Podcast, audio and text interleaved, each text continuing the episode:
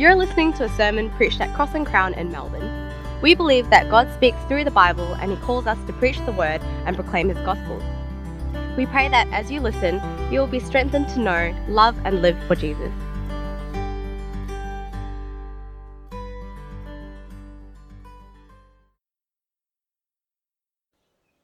King of Kings, we praise you for the Lord Jesus Christ, through whom you reign over all things, in heaven and on earth and under the earth. To him be the glory, now and forever. Amen. Well, it's the 15th of March, 44 years before the birth of Christ. For the last eight years, the Roman Republic has been engaged in a war, a battle, which we now call the Gallic Wars. I want you to imagine that you're a citizen in the Roman Republic. And your greatest warrior in your republic, your greatest statesman is a military general. And his name is not Maximus, his name is Julius Caesar. And with each military victory, Caesar rises to power.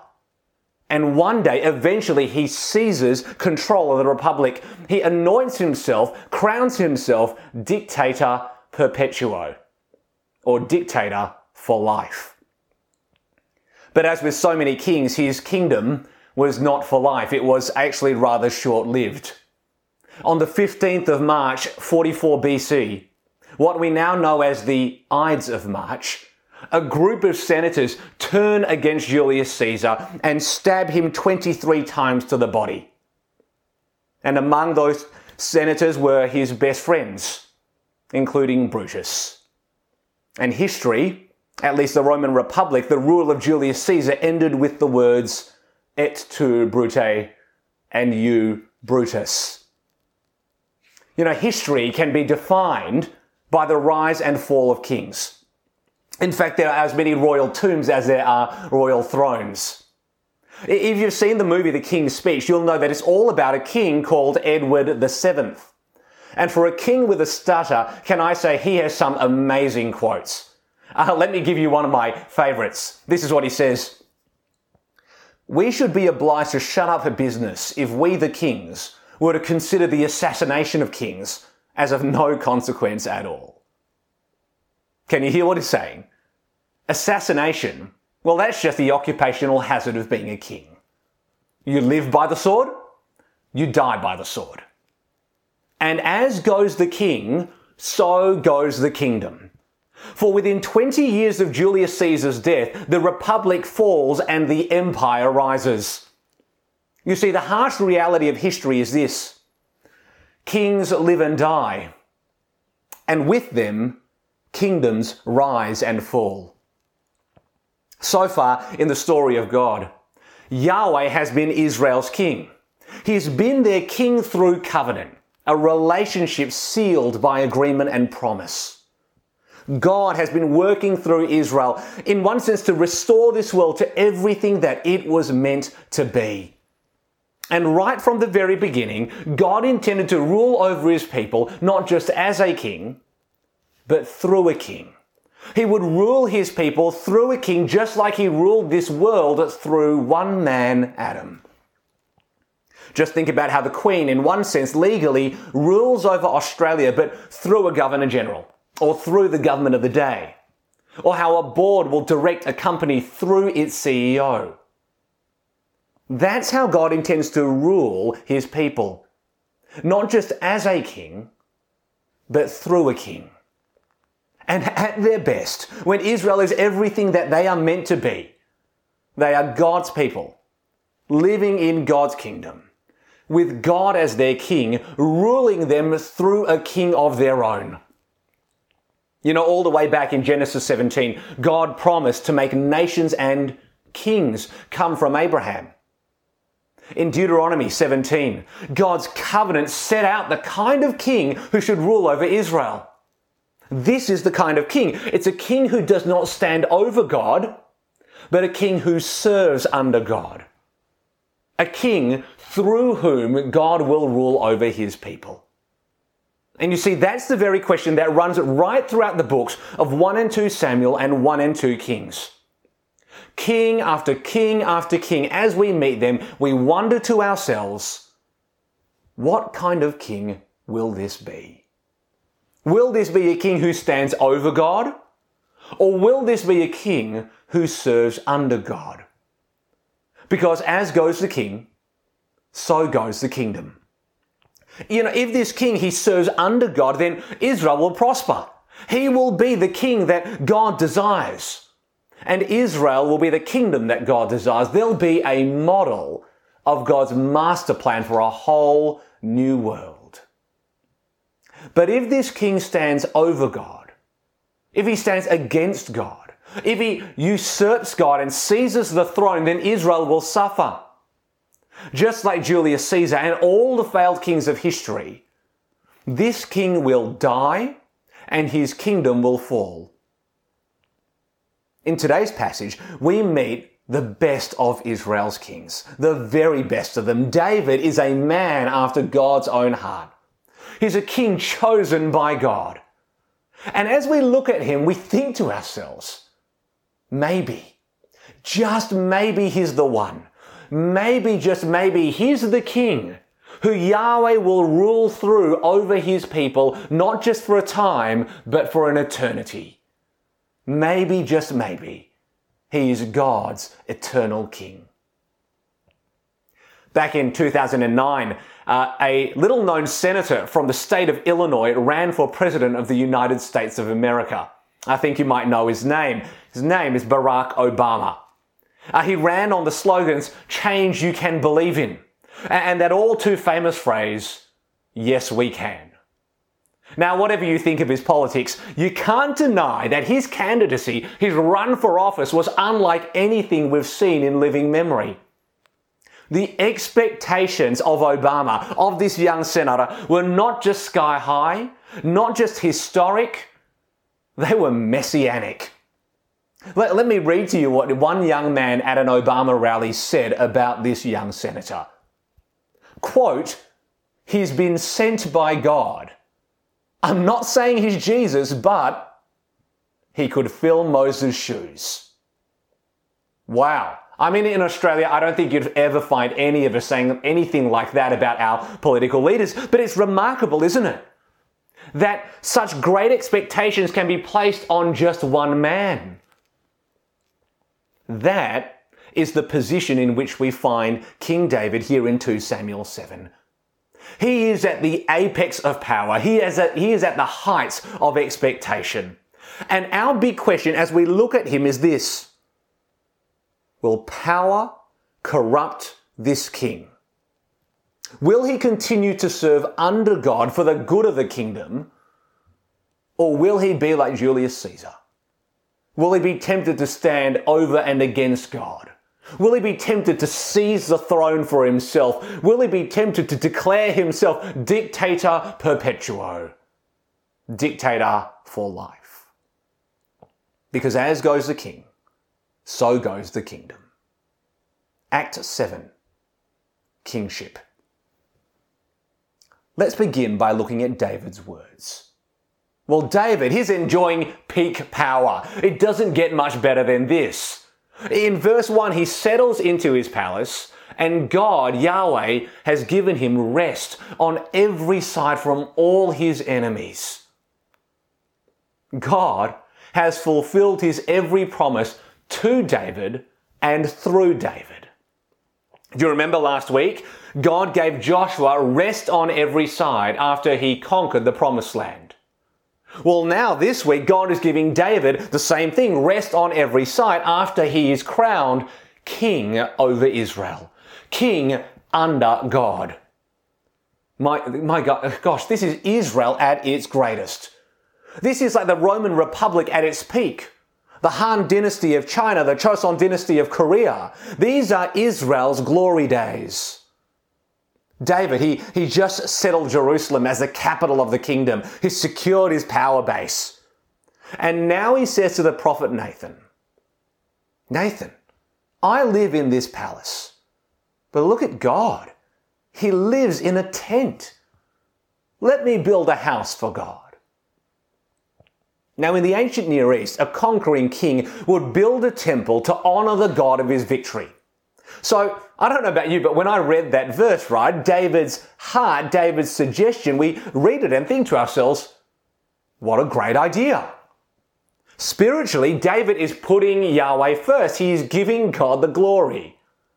And politically, well, there's no points to lose there. He's uniting Israel around God. He's securing God's presence and he's securing God's blessings. Just imagine for a moment that tomorrow one of you guys at church gives me a ring. And you say this to me, Adam, look, I've just bought my first home. It's looking great. But you know what? When I bought our first home, I looked at our church and said, gosh, we're just nomads wandering around a school gym. Let me buy a church building for Cross and Crown. It could happen. Can you guess how I would respond? Well, you'd be pleased to know, if it's any comfort, that I would tell you exactly what the prophet Nathan tells David. Right there in verse 3. I would say to you, Go. Go and do all that is on your mind, for the Lord is with you. You see, friends, David is so powerful. His idea so seemingly righteous that Nathan pretty much says, knock yourself out. Do your worst. Do whatever you want. Now, we need to understand that generally speaking, prophets and kings don't get along. Nine out of ten times when a king sees a prophet, it means that he's standing over God, against God, and not serving under God. And God has sent this prophet to call that king back to serve under him. But here in 2 Samuel 7, no, our prophet has no problem with our king. They're perfectly on the same page. And that means one of two possibilities. Either our king has got it very right, or our prophet has got it very wrong. But from all that we can see here, it at least looks like that, well, our king has got it very right. I mean, he just, he wants to build a house for God. As far as we can tell, David is a king who serves under God. Or so we think because now we are perfectly set up to feel the shock of what God is going to reply in verses 4 to 17. You see, in verses 4 to 17, God does three things. He rebukes David's sin, he reminds him of his place, and he reaffirms his promise. He rebukes David's sin, reminds him of his place, and reaffirms his promise. Uh, look at what God says in verse 5. I love this. Uh, Are you to build me a house to dwell in? I don't know about you, but it's not exactly the re- uh, reply I was expecting. It's, it's almost like, you know, out of the kindness of your heart, you think, you know what? I'm going to buy a birthday present for my parents. So you buy, you spend a good amount of money on it, and you come home and give it to your parents and go, Happy birthday. And the first reply is, Why did you waste your money? It sounds like that's what God's saying, isn't it? And, and it feels a bit rude. I mean, to be honest, you read it and think, well, God, if you didn't like it, a simple no thanks would have done fine. What, what is David's sin that deserves such rebuke? I think it's right there at that word repeated three times in verses 5 to 7. Let me read it. Are you to build me a house to dwell in? From the time I brought the Israelites out of Egypt until today, I have not dwelt in a house. Instead, I have been moving around with a tent as my dwelling. Let me paraphrase what Yahweh is saying to David. I don't need a house.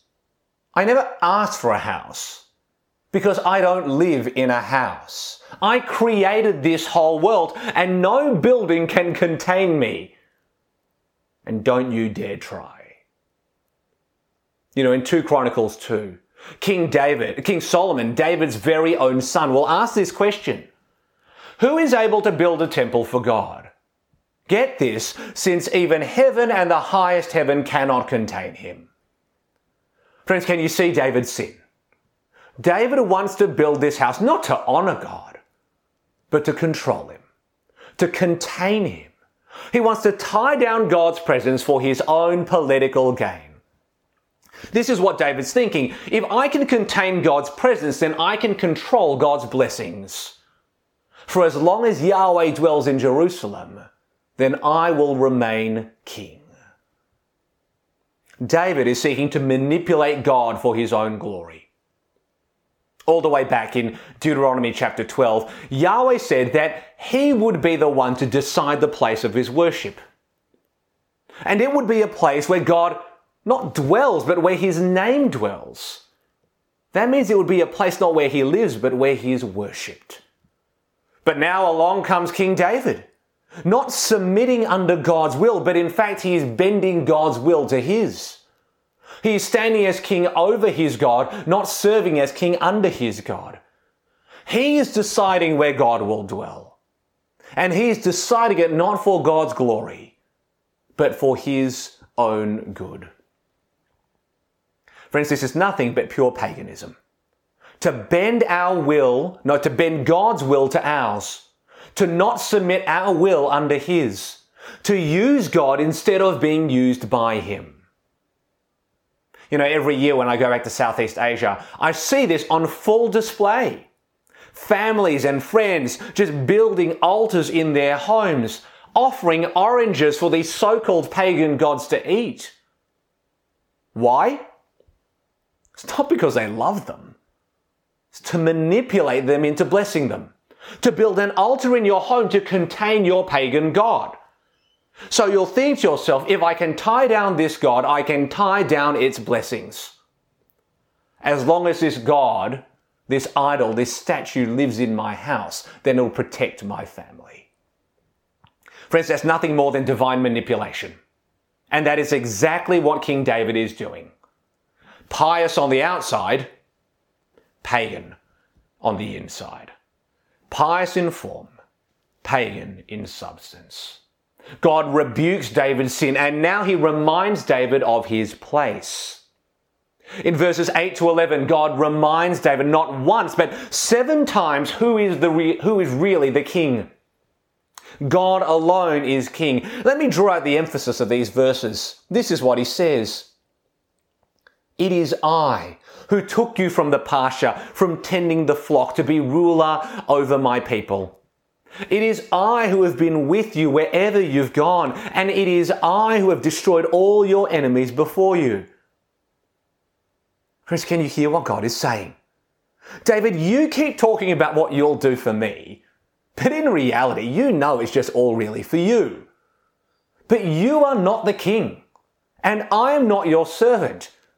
I don't know if you remember or if you've forgotten, but it is I who am your king, and it is you who are my servant.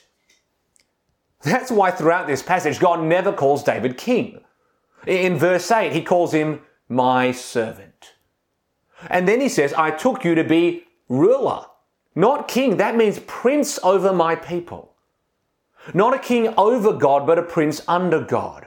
David, don't forget who you are. And don't forget who I am. I am the king who decides the fate of my people, not you. I am the king who fulfills my promises to them, not you. And talking about fulfilling promises, take a look. It is I who promised to make Abraham's name great. And look at verse 9. Who is it? It's I who will make a great name for you, like that of the greatest on the earth. It is I who promised Moses to plant Israel in a place that I prepared for them. And who is it again? Look at verse 10. It's I who will designate a place for my people Israel and plant them. And I'm the one who promised Joshua uh, rest for Israel on every side. And look at verse 11. There it is again. It's I who will give you rest from all your enemies. Mate, don't you get it? I'm the king of Israel, not you. So stop standing as king over me. Stop trying to contain me. Stop trying to control me. Stop trying to box and manipulate me. I've blessed you with so much. I took you from nothing and made you prince over my people. I made you a king who serves under me. Is that not enough? David, you want to build a temple to tie me down because you're so afraid that I might leave you. But look at verse 9. I've been with you wherever you've gone. So, so please, Please don't patronize me. Please don't build me a temple and say that it's all for me when it's in reality all for you. No, that, that's like a wife buying her husband a gift, not as an expression of her love, but as a tool of control.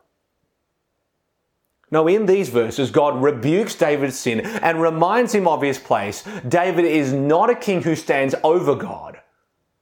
He is a king who serves under him. And what a reminder for us. We do not stand over our God. We serve under him. And now, in verses 7 to 16, God shifts gear. He moves from revealing sin to reaffirming promise. I love how you can sum up this in top what's going on here, right? David says to God, I'll build a house for you. And God says, You build a house for me? No, I build a house for you. I'll build a dynasty for you. I'll build a family of kings for you. You see, David, you're so afraid that you might lose my blessing. You're so afraid that you might lose your throne. Well, guess what? I'm going to give it to you and I'm going to establish your throne forever. The very blessing that you want to force from me is the very blessing that I'm just going to give you freely.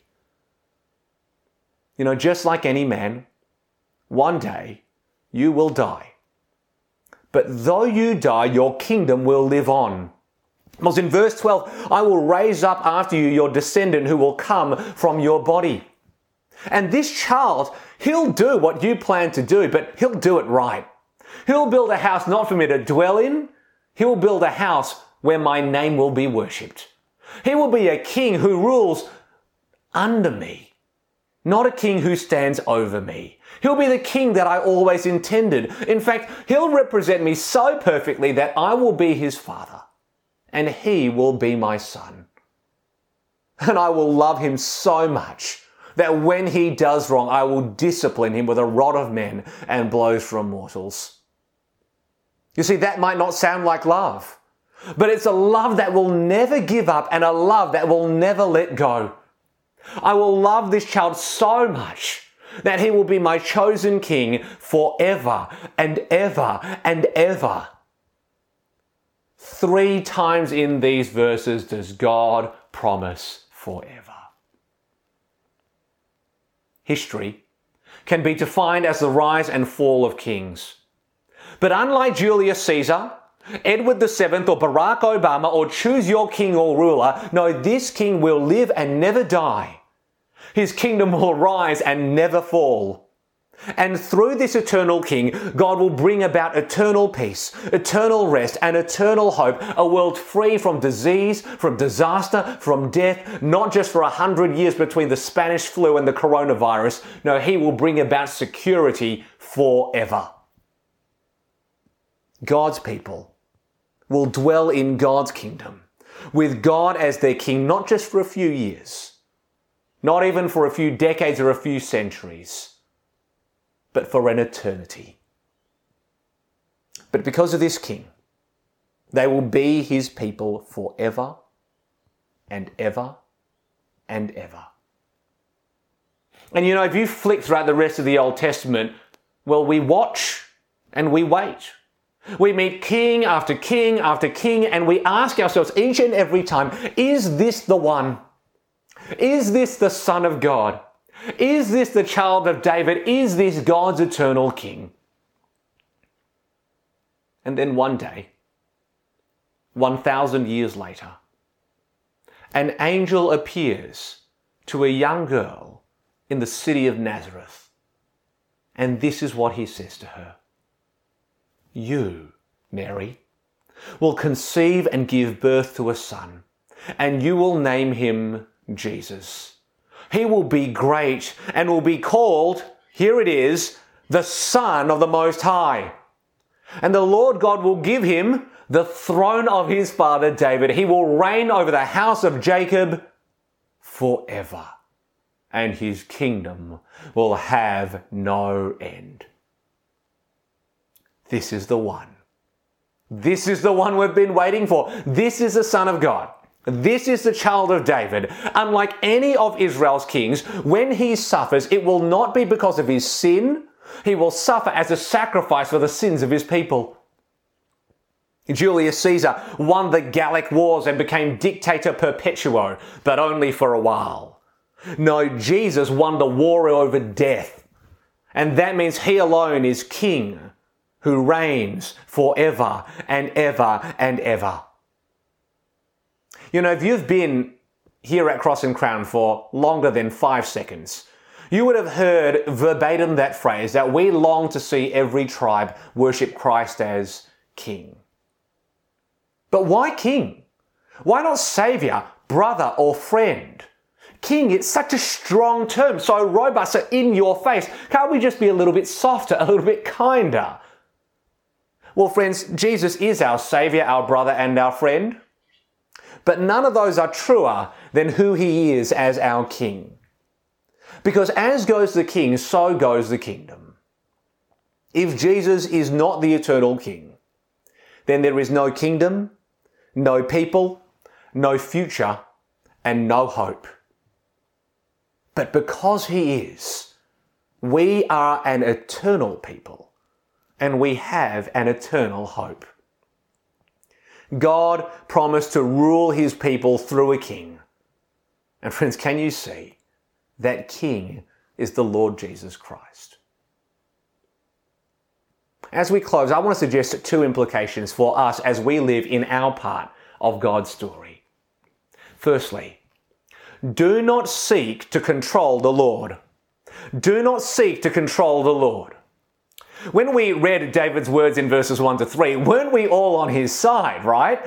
And it's as if the author deliberately blurs David's true motives. For in David's heart, we see a reflection of our own hearts, a mixture of the sinner and the saint, a mixture of the holy and the unholy on the outside, well, we live in a way that looks faithful. We make decisions that look godly, but on the inside, all we're really trying to do is to control God and to use Him for our own glory. Our hearts, right, are this strange mix of the pious and the pagan. We all know it and we all feel it. Instead of serving under God in our hearts, we want to stand over God and we want to use Him to serve us. Instead of submitting our wills to God's, no, we seek to bend His will to ours. And here's the tricky thing it'll always look godly on the outside. It'll always look faithful on the outside. It'll look as faithful and godly and pious as let me build a house for the Lord. It will have a form of godliness, but it will actually deny its power. So, we profess to glorify God in our work, but we're actually using that as an excuse to cover over our ungodly ambition.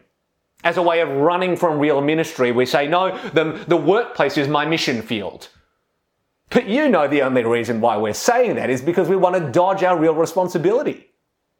Or uh, we stay on and persist in a relationship that we know is not pleasing to God, but we keep telling ourselves it'll get better, It'll get better. It'll get better. I'm doing this as a means to serve and reach them with the gospel.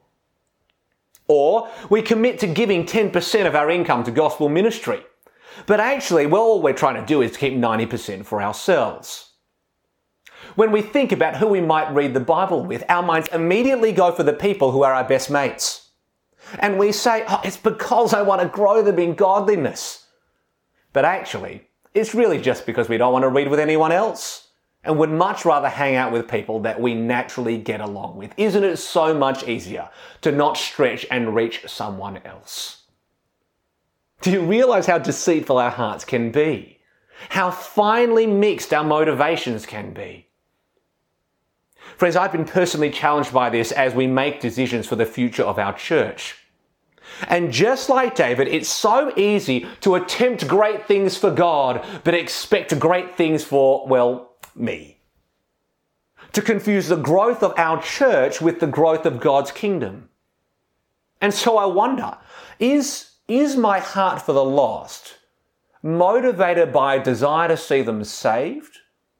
Or is it driven by an ambition to claim credit for their conversion? Is my heart for a caring church family motivated by a genuine love for one another? Or do I say we want to be a caring church family where people know each other? Is, am I saying that simply because I just want us to be comfortable? I want this to be a place where I feel comfortable and no one else to feel comfortable. Do we serve the pleasure of our king or do we seek the approval of the crowd? Or worse still, are we playing our king to pander to the crowd? Friends, God will not be used. He will not be manipulated and he will not be controlled. He is our king and we are his servants. Do not seek to control the Lord. Do not stand over him. Serve under him. Secondly, rest in the eternal king. Rest in the eternal king. You see, God promises to establish his eternal kingdom through his eternal king, the Lord Jesus Christ. And that means no matter how bad our world will look on the outside, I want you to know that there is never a moment of human history that is not under the sovereign care of King Jesus. Julius Caesar died. Edward VII died. Barack Obama and all the kings and presidents of this world will one day die. But Jesus lives forever. And our everlasting King gives us everlasting hope. If you're not a Christian, or if you're not sure if you're a Christian, or you've kind of been at church but then dropped away for a while and starting to come back and figure things out again, I want to ask you this question Who do you put your hope in? You might not have a royal king over you, but surely you trust in someone or something to be king of your heart and king of your life. I want you to know whatever you trust in could be others or it could be yourself. All of us will one day die. None of us can secure the eternal hope that only Jesus can give. Turn to Him. Trust in Him. Cast your hope on Him, for He alone will give you a hope and a life that extends beyond our lives. In this second round of lockdown, I don't know about you, but I'm feeling pretty deflated. I'm feeling pretty demoralized and just a little bit hopeless. You know, as you watch those numbers, uh, COVID case numbers rise and rise and rise, go from 400, then back to 200, and you think, oh, we're okay, then it goes up to 300 again. Isn't it so easy to despair at everything that has changed? Our world has changed, our jobs have changed, our lives have changed. But, friends, I want you to know that for all that may have changed, actually, some things have not changed. Some things will never change. Jesus will never change. He is the eternal King. His rule has not changed. His reign has not changed. His power has not changed. His kingdom has not changed. His mission has not changed. Actually, though it may not seem like it, far, far, more in our world has actually not changed than changed because Jesus is in control of all things. Do not fixate on what is passing, temporary, and ephemeral. It will only ever increase your anxiety and your fear. No, focus on what is lasting, on what is unfailing, and what is eternal. Focus on who is lasting, unfailing, and eternal. For He alone will strengthen your courage and your faith. I get it. If there's any time to be anxious and fearful, it's now. And if that's you and that's a genuine fear, and that's a well founded fear and anxiety, I want you to know that God comforts us in all our afflictions. Just read 2 Corinthians chapter 1. The God of all comfort, the Father of all mercies. But I also want you to know don't forget, Jesus is the eternal King. And some of our fear may be well founded. But the truth is, I suspect that for some of us, some of our fears and anxieties actually betray the kingship of Christ. And can I gently suggest that some of us may actually need to repent of our fear? Did you notice do not be afraid is not a lifestyle suggestion?